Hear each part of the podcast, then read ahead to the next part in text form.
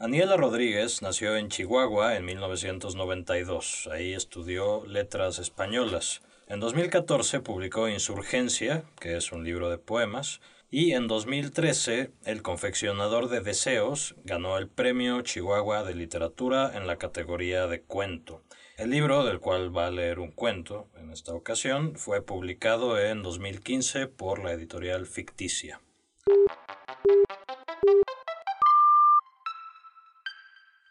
Esto es Primeras Letras, un podcast de letras libres. 32. ¿Has estado cerca de un hombre al que no quieres? Es bien fácil. Vas a cebar, con mucho cuidado de no parecer demasiado lista, pero tampoco muy tonta. Los habrá de todos tipos, ostentosos, cínicos, tímidos como el idiota de tu hermano. Te harás lo interesante bebiendo una copa de vino o un whisky en las rocas. Los cócteles no funcionan, te hacen ver débil cuando debes recordar que el poder es tuyo. Le sacarás una sonrisa y no tardarás ni 20 minutos en llevártelo al cuarto. Los dueños del hotel ya te conocen. Saben que no eres una de esas putas cualquiera. Te dejarán pasar nada más porque no arrugas el tapete, tiendes la cama antes de irte y eres tan linda como una gaviota pintada en el cuadro de cualquiera de esos bobos renacentistas. Se siente tan mal como querer vomitar el desayuno en la cama. Él traerá cigarrillos, se meterá los cerillos a la bolsa. Con un movimiento rápido y sincero, hará a un lado los zapatos. Se quitará los pantalones. Te hará quitarte los tuyos. No tendrá cuidado. Le importarán poco las bragas negras que se esconden allá abajo. Te meterá bajo las cobijas, dirá que es pudoroso, se tapará con las manos como esos jugadores de fútbol a punto de tirar el penal de sus vidas y entonces, gol. Se bajará los calzoncillos, azules y con dibujos de perros. Pensarás que no podrá salir nada bueno de ese cabrón. Pensarás que es un niño, que te estás cogiendo a tu hermano. Pensarás en todo lo que hiciste y dejaste de hacer por ganarte el sueldo de la semana. Dejaste encendida la luz del baño, olvidaste regar el romero antes de salir, ojalá hubieras comprado más leche. Entonces, él agarrará las sábanas por encimita, cuidando no desarrugar nada, y ahí te repetirás la misma chingadera. ¡Qué bobo, carajo! Pero seguirás mirándote las manos, queriendo articular cualquier cosa. Lo único que saldrá de tu boca será un gemido sin sabor que, sin embargo, a él le parecerá terriblemente excitante. Te dará gusto que se haya quitado la ropa por sí mismo. Se ahorrarán la mitad del trabajo y tú, por lo menos, tendrás la ventaja de hacértela difícil. Te dará gusto que te haya sacado el vestido con mucho cuidado, pretendiendo no arrugar ni un centímetro de la imitación Chanel que esperas nadie note en la etiqueta. Te tomará la mano y ahí sabrás, escúchame bien, solo ahí sabrás que nada volverá a tener sentido, porque pondrá la mano en tu seno así nada más, como se pone el pan en la mesa. Tú tendrás esa mueca, justo esa, pero no te moverás ni un poquito porque por eso los planes los dejaste claros. Tendrás miedo, te harás la dormida, él dejará su mano en el costado de tu cadera, sentirás cómo el dedo índice hilvana uno a uno tus nervios, poniéndolos de punta. Te has cogido uno por uno a los más grandes. ¿Recuerdas cómo morías de miedo la primera vez que lo hiciste con un desconocido? Meterá su mano debajo de las medias y lo dejará ahí. Cosa curiosa, te daría lo mismo que la moviera a cualquier otro lugar, pero ahora que sabes, no entiendes su indecisión. Te matará el desconcierto, te dará asco, querrás escupirle en la cara. Nada fuera de lo común, piensas. Nunca es suficiente. Te preguntas cuándo estarás libre y ¡boom! Tres días después un cartier en la muñeca. Cenarás en restaurantes carísimos y terminarás cada noche erizándote, doblándote del asco cada vez que un empresario chino trata de ponerte una mano en la pantorrilla. Por más que quieras, siempre volverás al lugar de siempre, a cogerte la mano que mece tu cuna. 2. Hay cosas que asustan. Llamarle soledad al tiempo que se pasa entre trago y trago sin que nadie envíe otra copa meterte una o dos rayas en el baño a puertas abiertas, desplomarte en el suelo, ahogada en whisky barato, echando espuma por la boca. ¿Por qué correr entonces? Me di cuenta de que ni a él ni a mí nos venía bien eso de hacernos los idiotas. Yo, más bien, empecé dándole vueltas al asunto. Los hay de todas clases, desde los excesivamente tímidos hasta los que gritan por todo el edificio, arrastrándote de los cabellos y haciéndote morder las sábanas del miedo los que te llaman puta y los que ni siquiera se atreven a preguntar tu nombre. Yo, por otro lado, nunca fui una de ellas. A mí me quitaban el vestido con ternura, Lograba hacer que los hombres rompieran las fotografías de sus esposas cuando me veían en la barra, con las piernas hechas nudo, gritando de desesperación por subirme encima. ¿Para qué decir que disfruto su cara cuando me ponen de espaldas, a sabiendas que estoy jugando a la ruleta rusa? En el partido se habían enterado de mí. Hacía mucho que había dejado de ser una visita de los sábados por la noche. El cuento se lo sabían de memoria. Conocían los restaurantes donde me metía la lengua hasta el fondo. Encontraban repulsivas las camionetas blindadas que se manchaban una y otra vez del sudor, el semen, el espantoso moco que salía de su boca cuando, en lugar de salivar, escupía. No podían perderlo. Era su mejor carta y eso todo lo teníamos claro, la única para ganar la contienda. No tenía de otra, o lo callaban a él o me mataban a mí. Yo correría con poco más suerte si acaso lograba esconderme tendría, a final de cuentas, la rayita de ventaja que dejaba uno, ser mujer, y dos, ser puta. Podía zafarte de cualquiera con un resbalón de media hora. Pero esta vez las órdenes venían de arriba. Los periódicos no paraban de hablar entre ellos y no querían un escándalo más grande. Si se daban cuenta, lo quitarían del cargo y a mí. ¿Sabes? Nunca le pregunté si era casado. Conmigo nunca es un anillo, pues. Hay hombres con los que me gusta hacerlo, les sobran justificantes, explicaciones idiotas y todo tipo de acusaciones. Casi todos lo llevan puesto para recordar mientras te cogen que tienen hijo, su esposa o una promesa poquito más grande que su cinismo. Él, en cambio, era sucio. Al principio me parecía tierno su pie plano. Luego me di cuenta que se movía de maneras espantosas. Lo último que podía ver era cómo trataban de doblarse los 90 grados que se formaban entre la planta y la pierna, la planta y el dedo una escuadra casi perfecta que se estremecía una y otra vez cuando eyaculaba. Yo no tenía ganas de tirármelo al principio. Tomaba mi dinero y me metía al baño a contarlo. Tiempo después, fui agarrándole confianza.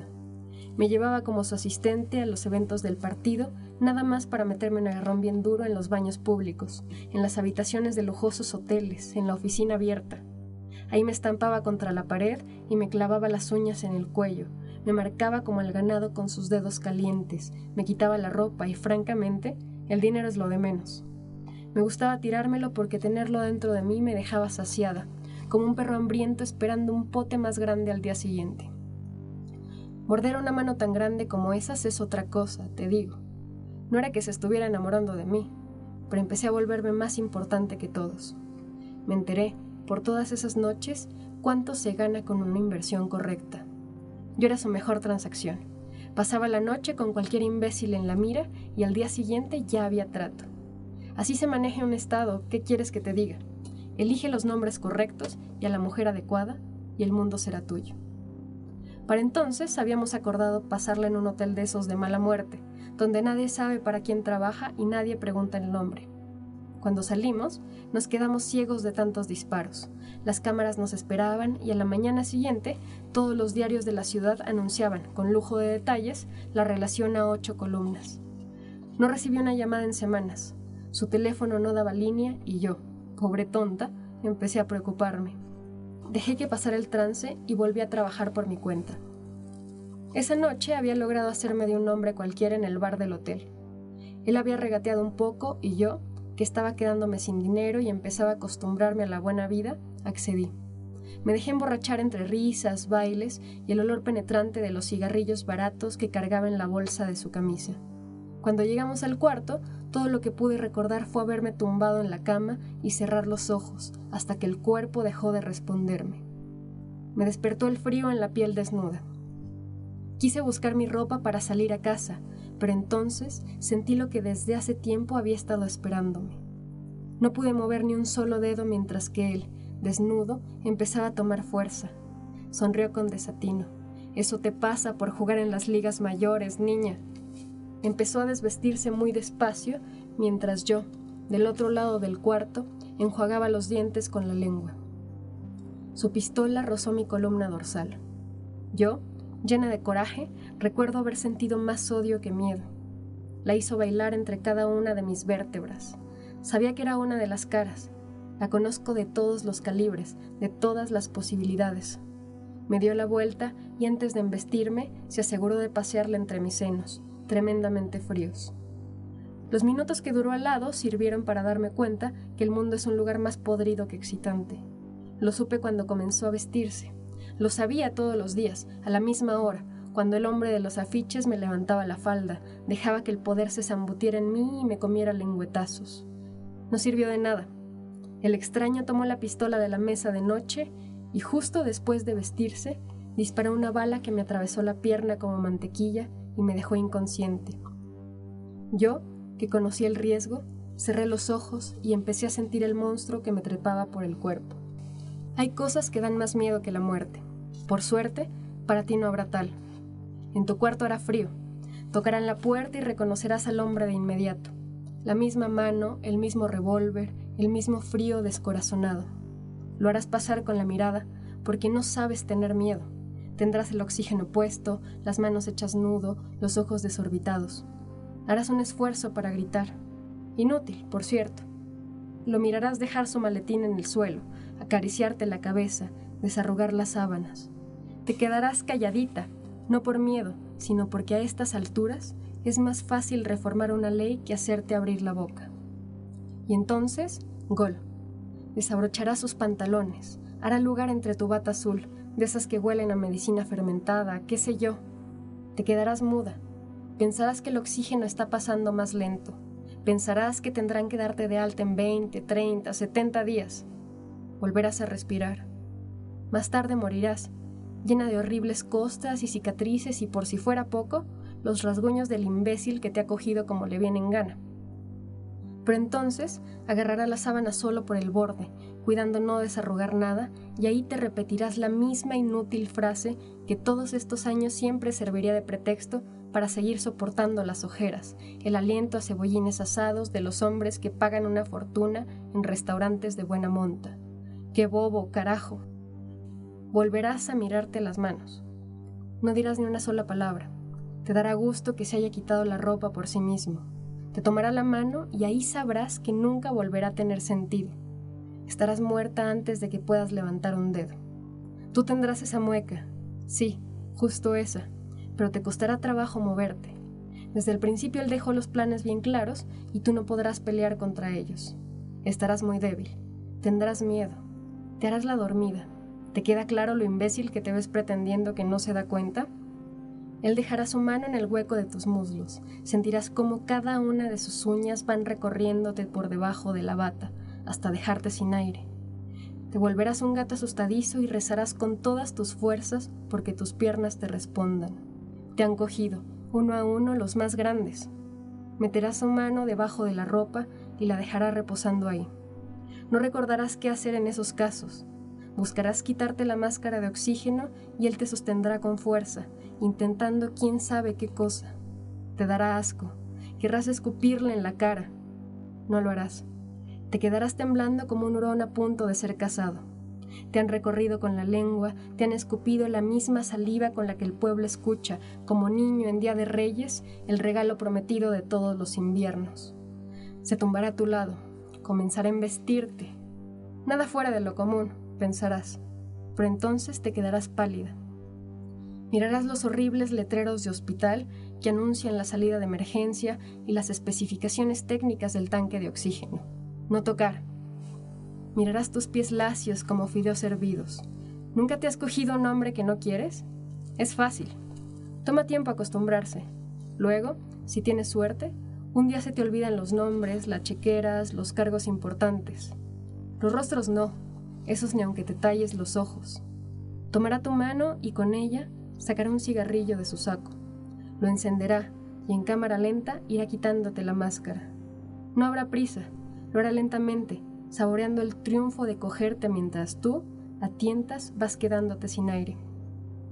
Dejará abierta la llave del oxígeno que se va escapando, poco a poco, por todos los rincones del cuarto. Embestirá con fuerza. Le tomará 32 segundos venirse mientras tus ojos, ya cansados, no podrán siquiera cerrarse del miedo. Se quitará de encima, teniendo un cuidado espantoso de no magullar los moretones que se esconden debajo de tus muslos se subirá los pantalones y dejará caer su cigarrillo entre las sábanas, que tardarán en tomar calor. Primero irán calentándose entre los pies, haciendo un arrebol tristísimo entre los poros henchidos. Tras unos cuantos minutos, tu cuerpo irá encendiéndose, volviéndose cada vez más rojo, alaciándose con el calor de la tela. Y entonces, gol.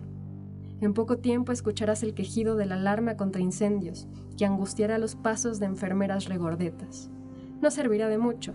Rescatarán tu cuerpo del que, sospechas, no ha quedado más que la costra.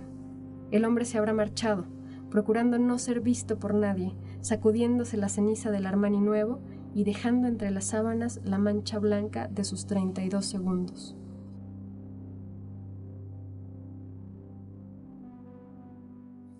Aniela, gracias por la lectura y bienvenida al podcast. Creo que este cuento que acabas de leer es representativo de una cierta línea temática que encuentro yo en el confeccionador de deseos, que es estas distintas representaciones de la violencia contra la mujer. Me parece que este es un tema que está a lo largo del libro. Es una cosa muy presente, ¿no? Yo no escribí pensando en hablar de violencia hacia la mujer. En ningún momento mi intención fue hacer un libro de eso, ¿no? De la mujer violentada, pero creo que sí tiene mucho que ver con esa línea. Yo, yo trato de relatar espacios sórdidos y, y atmósferas como de esto, ¿no? De, del asco, del miedo, del rencor. Entonces creo que la mujer ha sido un gran pretexto para elaborar toda esta línea temática, ¿no? Y toda la carga social que tiene la mujer y su papel dentro de, la sociedad en la que vivimos, creo que ha sido fundamental para, para escribir El confeccionador de deseos. El cuento que le da título al libro es uno de, uno de estas representaciones. Para los que no han leído el libro, ¿de qué trata El confeccionador de deseos? Se trata de un chico que conoce también una chica. eh, Vaya, es un oficinista que se instala en su misma rutina todos los días. Conoce una chica, le invita a salir, la invita a cenar a su casa y, y empieza a desollarla, a desollarla viva. Y al final de cuentas, el confeccionador de deseos habla justamente de eso, ¿no? De todos los deseos que tenemos adentro de nosotros. Y, y bueno, el protagonista al final no estaba haciendo más que cumplir el deseo de, de la chica. Tendrán que leerlo para, Sí, sí. para saber por qué. Ese es entonces el tema general, el tema del, de los deseos y de cómo los caminos que encontramos para Sí. cumplirlos. Sí, creo que los caminos torcidos para cumplir nuestros deseos e- es el tema fundamental del libro, ¿no? El hilo más delgado es otro que también tiene una temática similar, pero que está más ambientado hacia el horror. Creo entonces que mezclas, a final de cuentas, este tema de los deseos con un guiño muy abierto al cuento de terror. Totalmente. Creo que todos los cuentos tienen un poco de terror. Todos son muy diferentes entre sí, las temáticas son muy difere- diferentes, los personajes son muy diferentes, pero siempre hay un elemento que saca de órbita a todos los demás. Y creo que en eso se basa el terror de, de mis cuentos, la pizca de, de lo extraño, lo sórdido que puede haber en, en este libro. Es un libro que empezaste a escribir hace ya bastantes años. ¿Por qué no Sí. me platicas un poco co- cómo, cuál es la historia? Estos son cuentos muy viejos. Están, bueno, están ordenados, no sé si en orden cronológico, pero en general son cuentos que empecé a hacer, no sé, desde los 16 años, yo creo. Son cuentos que he trabajado durante, desde la preparatoria. Bueno, la mayoría están escritos como en mi etapa de universidad. Algunos son cuentos que escribí como para concursos así locales de la universidad que no ganaron nada que no trascendieron y que ya después fui trabajando, ¿no? Y bueno, en esa etapa me gustaba mucho escribir como en este registro justamente de, de lo terrorífico, me interesaban mucho esta narrativa como de Quiroga, la poesía de Baudelaire, todas estas cosas como muy sórdidas y creo que eso queda plasmado en el libro. Creo que este libro detalla una etapa de mi vida que está, está unida por este, esta- este gran bloque temático que es el terror. Por otro lado, sí, son bastante, parte de la variedad de los registros creo que también tiene que ver con la parte formal, o sea, ningún cuento se, se parece ni siquiera en, en el tema de la voz narrativa. Supongo que es una consecuencia del hecho de que los cuentos fueran de distintas épocas. Sí, esto de experimentar es un volado, ¿no? Siempre quise escribir sobre, sobre lo terrorífico, sobre suspenso. Durante todos esos años tuve como ese, eso muy en, la mente, pero también está como mi etapa de, de, buscar un estilo propio, ¿no? Entonces, creo que justo por eso hay muchas voces en, en el libro. Se pueden ver cuentos que son mucho más viejos y son con estructura mucho más clásica, hasta cuentos como Rotting Hell Holmes, que, que son varios capítulos y van involucrando personajes que entran, salen, y siempre está la misma voz, ¿no? Hablando de fondo. Son muy diferentes, pero al mismo tiempo creo que todos comparten esta ambición mía por escribir algo de suspenso. Eso es la búsqueda del estilo. Sí. ¿En qué consiste esa búsqueda? ¿Cómo...? Yo creo que consiste justo en esto, en escribir todo lo que puedas, en, en todos los registros que puedas. Y bueno, también se trata de leer mucho, ¿no? Es una cosa muy repetida, pero si te mantienes como actualizado de lo que se está haciendo y y lo que sale nuevo en, no sé, en la literatura actual, creo que también eso te ayuda mucho a enriquecer tu estilo. Es como esta frase que anda circulando en todos lados. Lea 100 autores y escribirás como 10. Lea mil y tendrás una voz propia. Yo antes, cuando empecé, tenía como mucho esta admiración por los escritores del PUM. Cortázar y Borges y todos los escritores con los que uno no sé, comparte algo o se trauma cuando está empezando a, escribir. Y yo empecé a escribir como ellos, ¿no? Yo empecé a agarrar sus voces y demás. Y con el tiempo vas evolucionando y vas diciendo no, no puedes copiar a los autores. Te lo dice tu misma intuición como escritor. Y creo que también parte de todo esto es el reto. Retarte a ti mismo a escribir de otra forma. Y eso a mí me ha hecho crecer mucho en materia de estilo. En esa lista de los mil autores que tienes que leer, ¿cómo por dónde vas? Soy bastante fanática de Antonio Lobo Antunes. Es como mi, mi escritor de cabecera. Es complicadísimo, ¿no? Y jamás aspiro a escribir como él porque me vuela la cabeza, pero, pero me encanta. Me gustan muchos, ¿no? Me sigue gustando mucho Horacio Quiroga, Jesús Gardea, Juan Rulfo, creo que es fundamental para todos los que queremos escribir narrativa. Y de los nuevos, vaya, hay muchos mexicanos que, que disfruto mucho, ¿no? Herbert me gusta muchísimo. Elmer Mendoza, creo que son voces muy frescas y, y que están renovando la, la, literatura actual. De Jesús Gardea, este es ahora que lo mencionas, bueno, también, también chihuahuense, ¿hay ahí alguna, algún punto de encuentro más allá de lo geográfico en, tu escritura? Bueno, no sé si todos, pero muchos de los chihuahuenses nos identificamos mucho con Gardea, ¿no? Porque justo es lo que se dice, esta habla del desierto, como un lenguaje que te suena muy familiar, que con el que has crecido todo el tiempo, vaya. Y de Jesús Gardear admiro mucho todas sus imágenes que son fuertísimas, ¿no? ¿Te consideras entonces parte de este tema de la literatura del desierto? Es complicado hablar de estas categorías literarias y bueno, no sé si escribo dentro de esa categoría, pero sé que por mi condición geográfica, por haber nacido en el norte, tengo un lenguaje y tengo circunstancias culturales que me hacen empática con esos temas, ¿no? Entonces, no sé, a veces escribo sobre narco, escribo sobre violencia con las mujeres, ¿no? Y creo que el lenguaje del norte es, es como más golpeado, ¿no? todos acá dicen eso cuando nos escuchan y creo que no solo es la entonación, es también nuestro, nuestro lenguaje como acompasado, duro, seco. Creo que tengo mucho eso, ¿no? Por lo menos lo estoy intentando. Yendo un poco hacia atrás. Estos cuentos del confeccionador de deseos los empezaste a escribir por ahí de los 17. ¿Fue tu primera incursión en, en, las letras o escribías desde antes? ¿Puedes así platicarme cómo, cuál fue el primer encuentro con la literatura? Sí, empecé a escribir como desde la secundaria. La secundaria tenía una maestra que nos obligaba así a leer. A mí ya me gustaba mucho leer. Eh, mi hermana lee mucho, mi mamá también lee mucho pues empecé leyendo cómics, luego me pasé a los libros y así. En la secundaria empecé a leer a los poetas malditos, me gustaba mucho como su forma de escribir y empecé escribiendo cuentos así, como para concursos también, concursitos chiquitos de, de la secundaria.